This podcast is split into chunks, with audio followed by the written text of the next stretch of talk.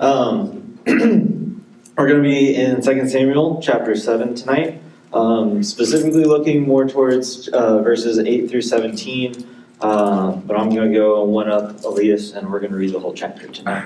So, uh, if you don't mind, um, I'll start reading. This is the ESV if you'd like to follow along in that version. Um, verse 7, or chapter 7, verse 1. Now, when the king lived in his house and the Lord had given him rest from all his surrounding enemies, the king said to Nathan the prophet, See, now I dwell in a house of cedar, but the ark of God dwells in a tent. And Nathan said to the king, Go, do all that is in your heart, for the Lord is with you. But that same night the word of the Lord came to Nathan Go and tell my servant David, Thus says the Lord, Would you build me a house to dwell in?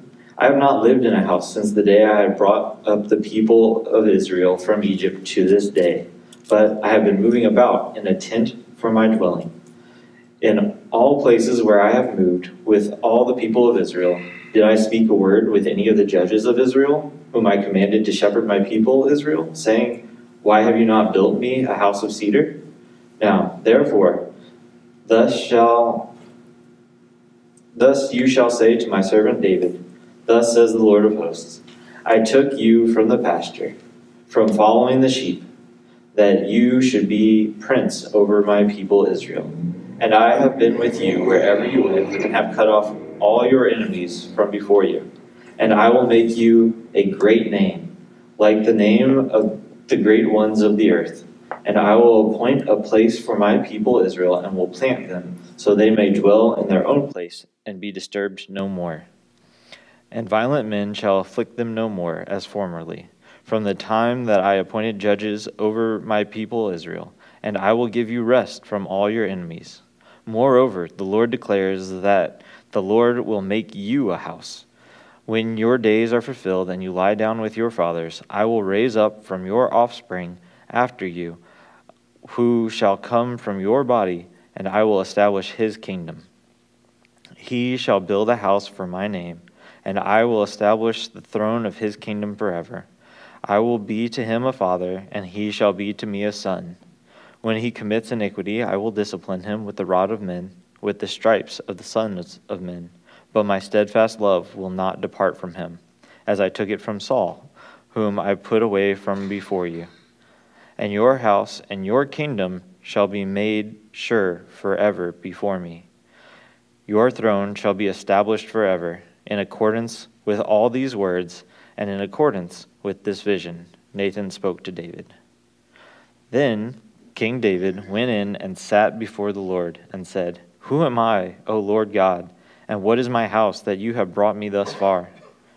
And yet this is a small thing in your eyes, O Lord God. You have spoken also of your servant's house for a great while to come, and this is instruction for mankind, O Lord God. And what more can David say to you? For you know your servant, O Lord God. Because of your promise and according to your own heart, you have brought about all this greatness to make your servant know it. Therefore, you are great, O Lord God, for there is none like you, and there is no God besides you, according to all that we have heard with our ears. And who is like your people Israel, the one nation on earth whom God went to redeem to be his people, making himself a name and doing for them great and awesome things by driving out before your people, who you established for yourself your people Israel to be your people forever. Oops. Awesome things by driving out before your people, doing for them great and awesome deeds. Hold on, sorry.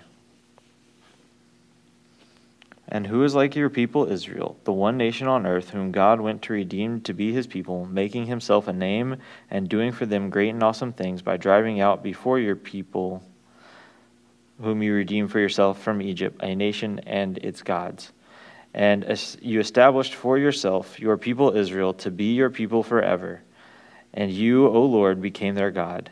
And now, O Lord God, confirm forever the word that you have spoken concerning your servant and concerning his house, and do as you have spoken.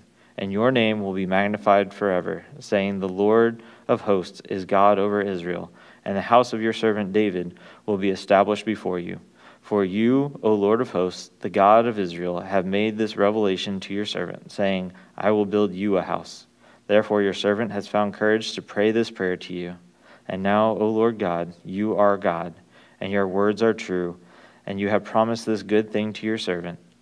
Now, therefore, may it please you to bless this house of your servant, so that it may continue forever before you. For you, O Lord God, have spoken, and with your blessing shall the house of your servant be blessed forever. If you don't mind, let's pray. Heavenly Father, thank you uh, for this opportunity to gather together again to worship you. Um, Lord, we have just listened to your word, and we pray that uh, it would be instilled inside our hearts that um, David's rejoicing and praise for what you have done uh, is in, as in true is as true in our lives as it is in His, uh, no matter what the circumstances. Lord, I pray at this time that you uh, would speak through me, that um, your word would be spoken and none of my own. Lord, uh, we thank you uh, just for this opportunity, and we pray that you'd be glorified in all things. In Jesus' name we pray, by way of the Spirit. Amen. So, I don't know about anybody else, so minor poll. Has anyone been reading along through the Bible as we're going through this whole narrative? It was kind of easy early on because we spent about two months in Genesis, so you had two months to read 50 chapters, but now uh, we picked up the pace a little bit. So um, if you've gotten a little bit behind, I'd still encourage you to do it because uh, it's very, it's very interesting. The beauty of God's word is that the more you read it, the more there is to discover in it. Um, similar to how Elias was wanting to take a fresh look at David and Goliath last week, um, we've gotten to hear all these familiar stories, um, the creation story, Noah and the ark, all these things. Um, but hopefully you've heard it in a new light as we go through this scarlet thread. I realize I'm the one who gives a lot of recaps, um, but again, the whole purpose of the Scarlet Thread uh, series that we're doing is to kind of get the greater context of Scripture and what it's talking about and what these stories actually are truly pointing us towards. Uh, so I'd like to go and rehash a little bit of where we've been uh, and how we've gotten to this passage in uh, 2 Samuel. Uh, but more than that, uh, to see what it means for us now and what it means for us as we as we go on with our lives. And so we see in chapter 7 that God is a little bit surprised by David's offer here uh, because God has never had or been offered a house necessarily or even wanted a house. Uh, at this point in the story, God's people had always been twin, tent dwellers. They're nomads. They traveled uh, wherever they were led. Um, but they kind of got here, in a sense, because of what happened at the very beginning. In the beginning, God made the world, He made this earth, He ordered it, He created a beautiful garden, and He created mankind to live in it. And He made mankind to be in His image to help order and have dominion over this world that he created. Mankind was in a perfect relationship with God. They were walking with him and doing the things that God commanded until that one day they didn't. Uh, Adam and Eve ate forbidden fruit. They were cast out of the home that God had made for them, um, but it wasn't without a promise of redemption. As time goes on and man continued to break God's commands and God's heart at that, uh, God worked out his plan of redemption by choosing a family to represent him. And now the family had its faults. Abraham made some dumb moves, some poor choices, but God was still faithful throughout it. And when Abraham finally trusted God and followed him wholeheartedly by uh, offering up his son that was the promise, uh, God counted that to him as righteousness. And he began to grow his people through this family and through that son Isaac. And then Isaac's son Jacob. And then, as we remember, Jacob he was a bit of a heel. He pulled some pranks on his brother. Uh, he was taking the he took his brother's blessing and inheritance. Uh, it's no big deal back in that day or anything. Uh, but his brother wasn't all too happy about it, and so he threatened to kill him. And so uh, Jacob ran away.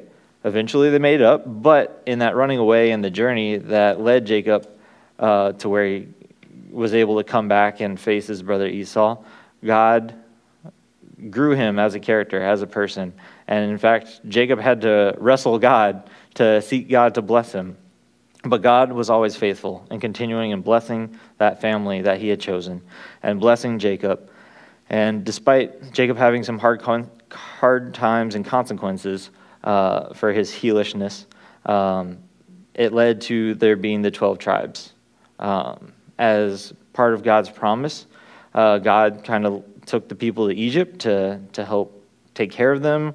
Um, but after a time, they became enslaved, but he would not forget them. And so he freed them at the hands of his servant Moses. I don't know if you guys remember that guy. Nobody ever talks about Moses. Um, but Moses led his people out of Egypt to go worship God in a land that God had promised them. Along the way, God showed the people how to build a tent for him in which they could directly commune with him, that they could be in that relationship again. And he gave them the requirements in order to enter into that tent. It wasn't just a come in willy nilly because God is holy, but he showed them how to restore the relationship. But the people were scared and they didn't want to, and they failed, and they didn't do the things they were supposed to do. In fact, they mostly grumbled and complained, and they wanted to go back to being slaves. So, another failure on man's part. But God is still faithful through this. And while the, grumblers and complainers had to bear the consequences of their action, the next generation was able to enter into the land that God had promised.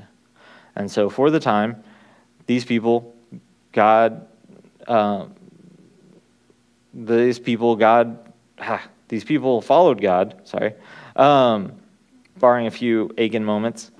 And God's people were able to drive out most of the people that God had called them to by God's power. Once they were there, God's tent was able to be set up in a place that everyone can go and worship Him.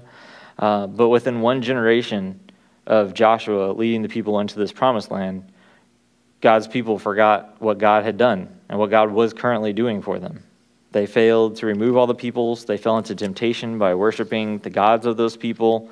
And even worse, they kind of began a cycle of getting dominated by these neighboring pagan societies um, only to call out to God to save them, and then falling back into temptation and being uh, overcome again. But nevertheless, God was faithful and brought about his judges to save these people and restore them time and time again. And bring them back to a point where they could worship him as they were doing at the beginning.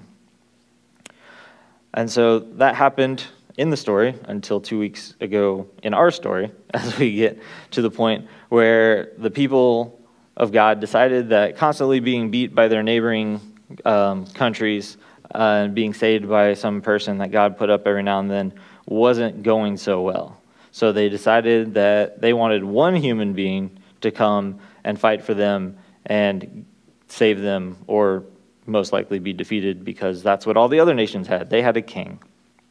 And so essentially, God, they told God, We're tired of you saving us and when we disobey and reject you. We want a king like all the other peoples uh, who you're driving out because of their sin, um, because we want to be more like them. And while this was disheartening to God, it wasn't unexpected. God still worked his plan, and he gave them a good foil, somebody to show uh, his point about why you shouldn't have a human as a king. Uh, and so we remember from Dr. Spivey's message three weeks ago that God gave people the tall, good looking man who could fight well, and everyone thought, oh, this is great, until it wasn't. Saul was a bit of a doofus. Uh, he was supposed to find some donkeys, he couldn't even do that.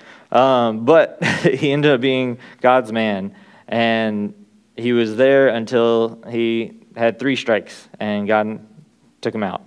Um, Saul disregarded God's commands uh, that he was given through Samuel by first making an, author, an unauthorized sacrifice. He was about to go into battle. He was needing some, some help, and people were getting worried. And so he was supposed to wait till, Sam, till Samuel got there, but he said, uh, we, we better go ahead and do it. And strike one. And then he uh, was supposed to go and destroy whole peoples and destroy everything of theirs. Um, God's command to kind of purify that, that part, but uh, instead he saved what he thought was the best and he made up a bogus story about wanting to sacrifice things to God, except God had already told him to get rid of those things. So, strike two. Then finally, uh, God had left Saul at this point.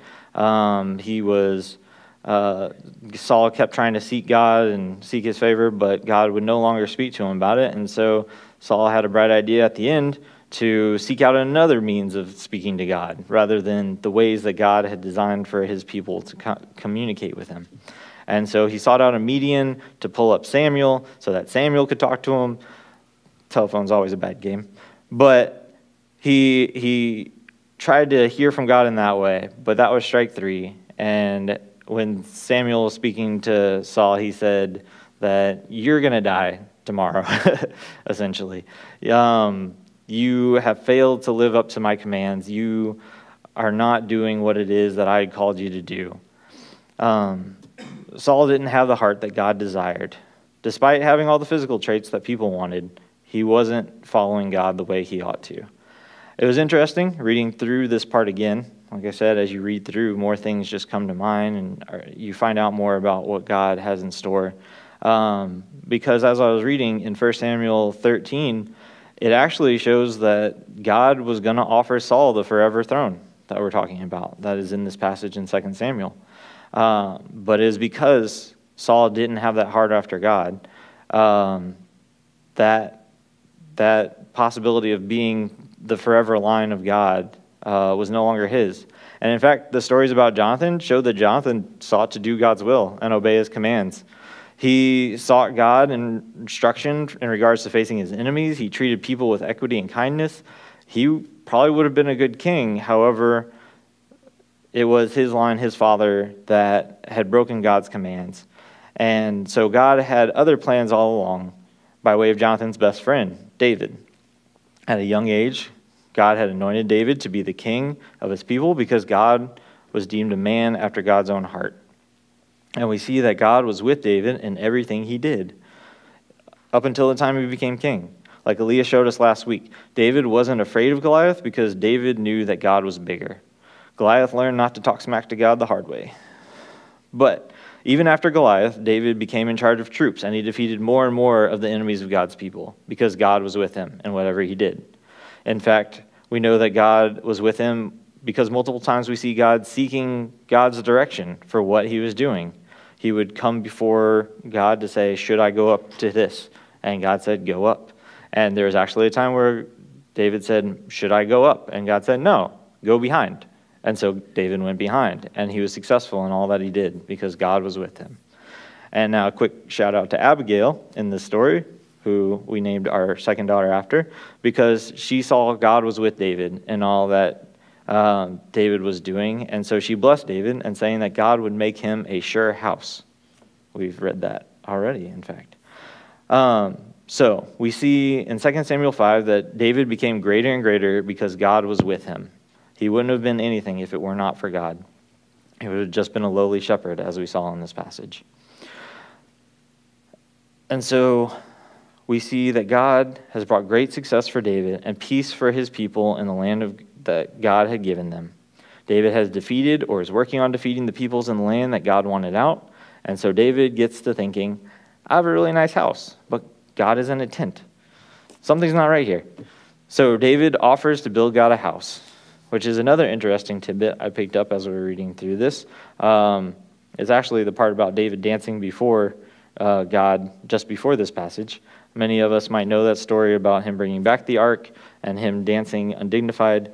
Um, but what stood out to me uh, with how sold out for God he was. That's a phrase that they use a lot for some of the more modern pastors, how sold out you are for Jesus. Uh, or maybe that's 10 years ago. I'm kind of out of the loop. But let me read this short little part for you I, I, that I found super interesting.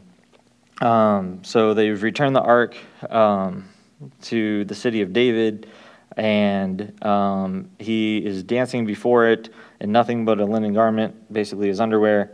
And uh, his wife, the daughter of Saul, uh, is calling him out, saying, "You're unashamed. You're you're shamelessly uncovered." and uh, vulgar and all this stuff. And so um, David's response, starting in uh, chapter 6, verse 21, says David said to Michelle, excuse me, uh, it was before the Lord who chose me above your father and above all his house to appoint me as prince over Israel and the people of the Lord. And I will celebrate before the Lord. I will make myself yet more contemptible than this, and I will be abased in your eyes but by the female servants of whom you have spoken, by them I shall be held in honor.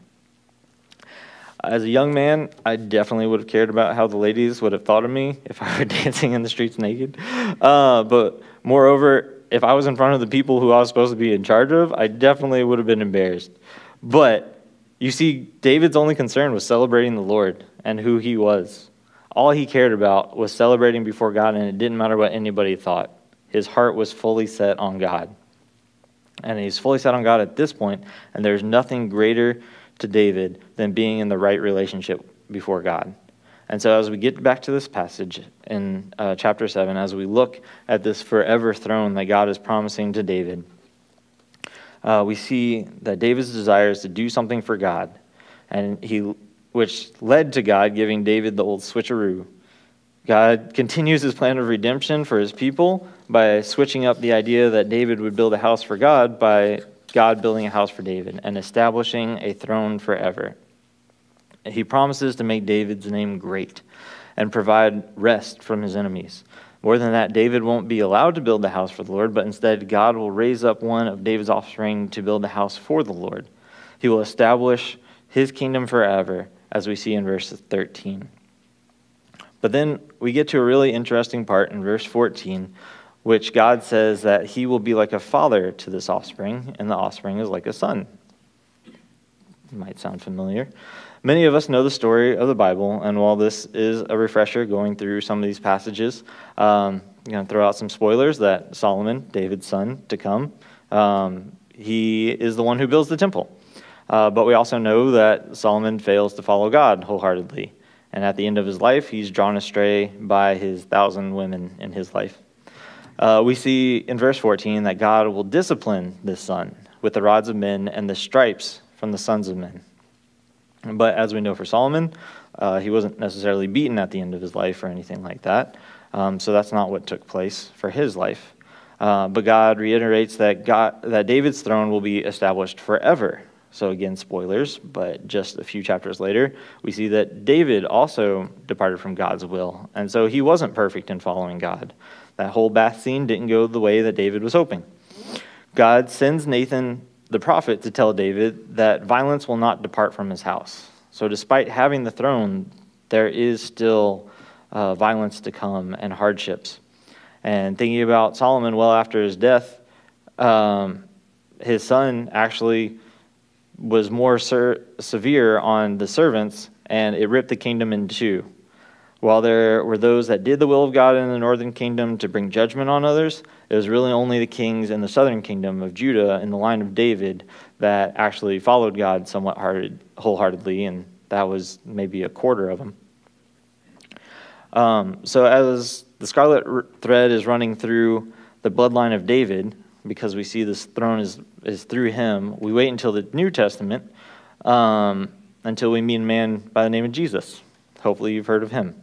Uh, Matthew 22, he's in a discussion with some Pharisees, uh, and it, he asks them, "Who is whose son is the, the Christ, the anointed one, the Messiah?"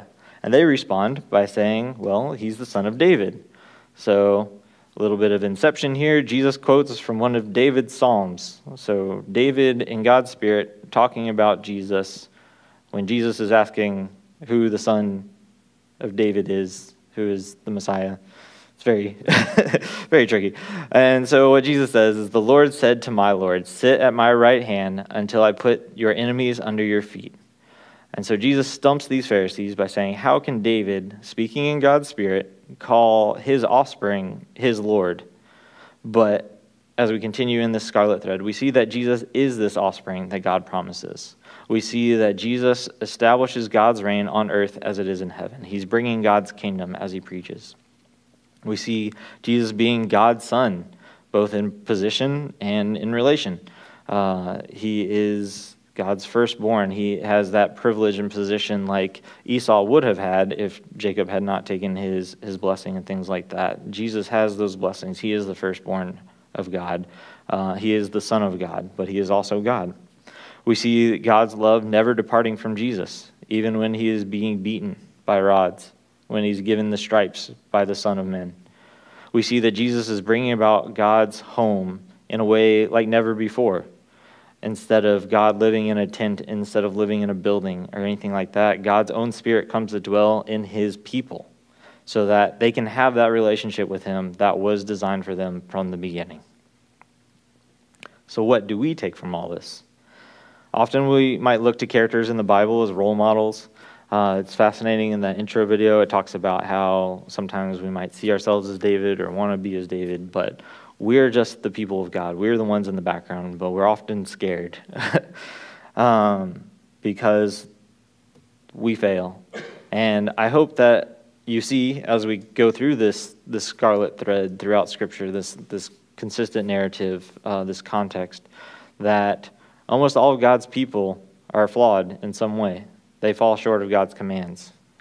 And while we should seek to follow God as David did, wholeheartedly, without regards for what any other man might say or do or think. David was still a failure in ways. There's only one person who we should imitate in Scripture, and that is Jesus, who did follow God wholeheartedly, who did his will perfectly, who followed the commands, who was the exact image of God. He followed God's commands perfectly and sought to do God's will in everything he did. He had that right relationship with God that God had in store from us, in store for us from the beginning. He made a way to enter into that relationship with God as well. And this is why we come together to continue to build one another up, to, to seek to be more like Christ, to encourage one another in this walk, in this journey. And as we come to a close, Jonathan and the praise team will come back up to sing a hymn of invitation. But like Dr. Spivey said this morning, being a disciple means wanting to be like that person you're following and willing and willingly coming under submission to them. Uh, for those who have committed to following Jesus, are you seeking God wholeheartedly? Are you following him as David or more importantly as Jesus did? If not, which at all times or most times we're not, how can you seek him more? What needs to be cut off from your life? What is holding you back from being even more undignified before the Lord or showing contempt? Um, in what ways are you blessed by God, but have yet to return that praise to Him? As David sought to build a house for the Lord, God instead built him a house. What has God blessed you with that you wish you could give unto God wholeheartedly? Uh, we're going to have pastors around who can speak to you. Um, and more importantly, if you have not made any decision to follow Christ, if you're listening online or hear this at any point in time, um, please find somebody who is a follower of Christ. We have a number and an email that you could reach if it's timely enough. Uh, but if and when you ever hear this, are you seeking to follow God? Are you seeking to have that relationship? Um, this is a time that you can do so. This is a time that you can follow God's will if God is speaking to you. You can listen to Him and do what He calls you to do.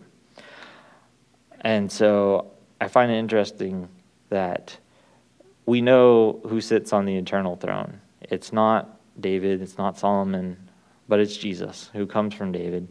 And that eternal throne lasts throughout all time. And so to close out, I want to read Revelation chapter 21, verse 1 through 5. Then I saw a new heaven and a new earth. For the first heaven and earth had passed away, and the sea was no more. And I saw the holy city, a new Jerusalem, coming down out of heaven from God, prepared as a holy bride adorned for her husband. And I heard a loud voice from the throne saying, Behold, the dwelling place of God is with man. He will dwell with them, and they will be his people. And God himself will be with them as their God he will wipe away every tear from their eyes, and death shall be no more. Neither shall there be mourning, nor crying, nor pain any more, for the former things have passed away. And he who is seated, who is seated on the throne said, Behold, I am making all things new. He also he said, Write this down, for these words are trustworthy and true. Pray with me. Heavenly Father, thank you for being God on the throne. Thank you for your love, for your mercy, for redeeming us despite our failures and our shortcomings. Lord, we thank you for the work you've done through Jesus Christ, and we pray that uh, we would live to seek to be more like him in all that we say and do, that we would um, put off our old selves, put off uh, the man that is before Christ, but to, to fully put on Christ in all that we say and do, that we seek to imitate him in all our words and thoughts and actions. We pray that you would be glorified in our lives as we go from here. We pray that you keep everyone safe as the weather changes. And we praise you and glorify you for all that you are.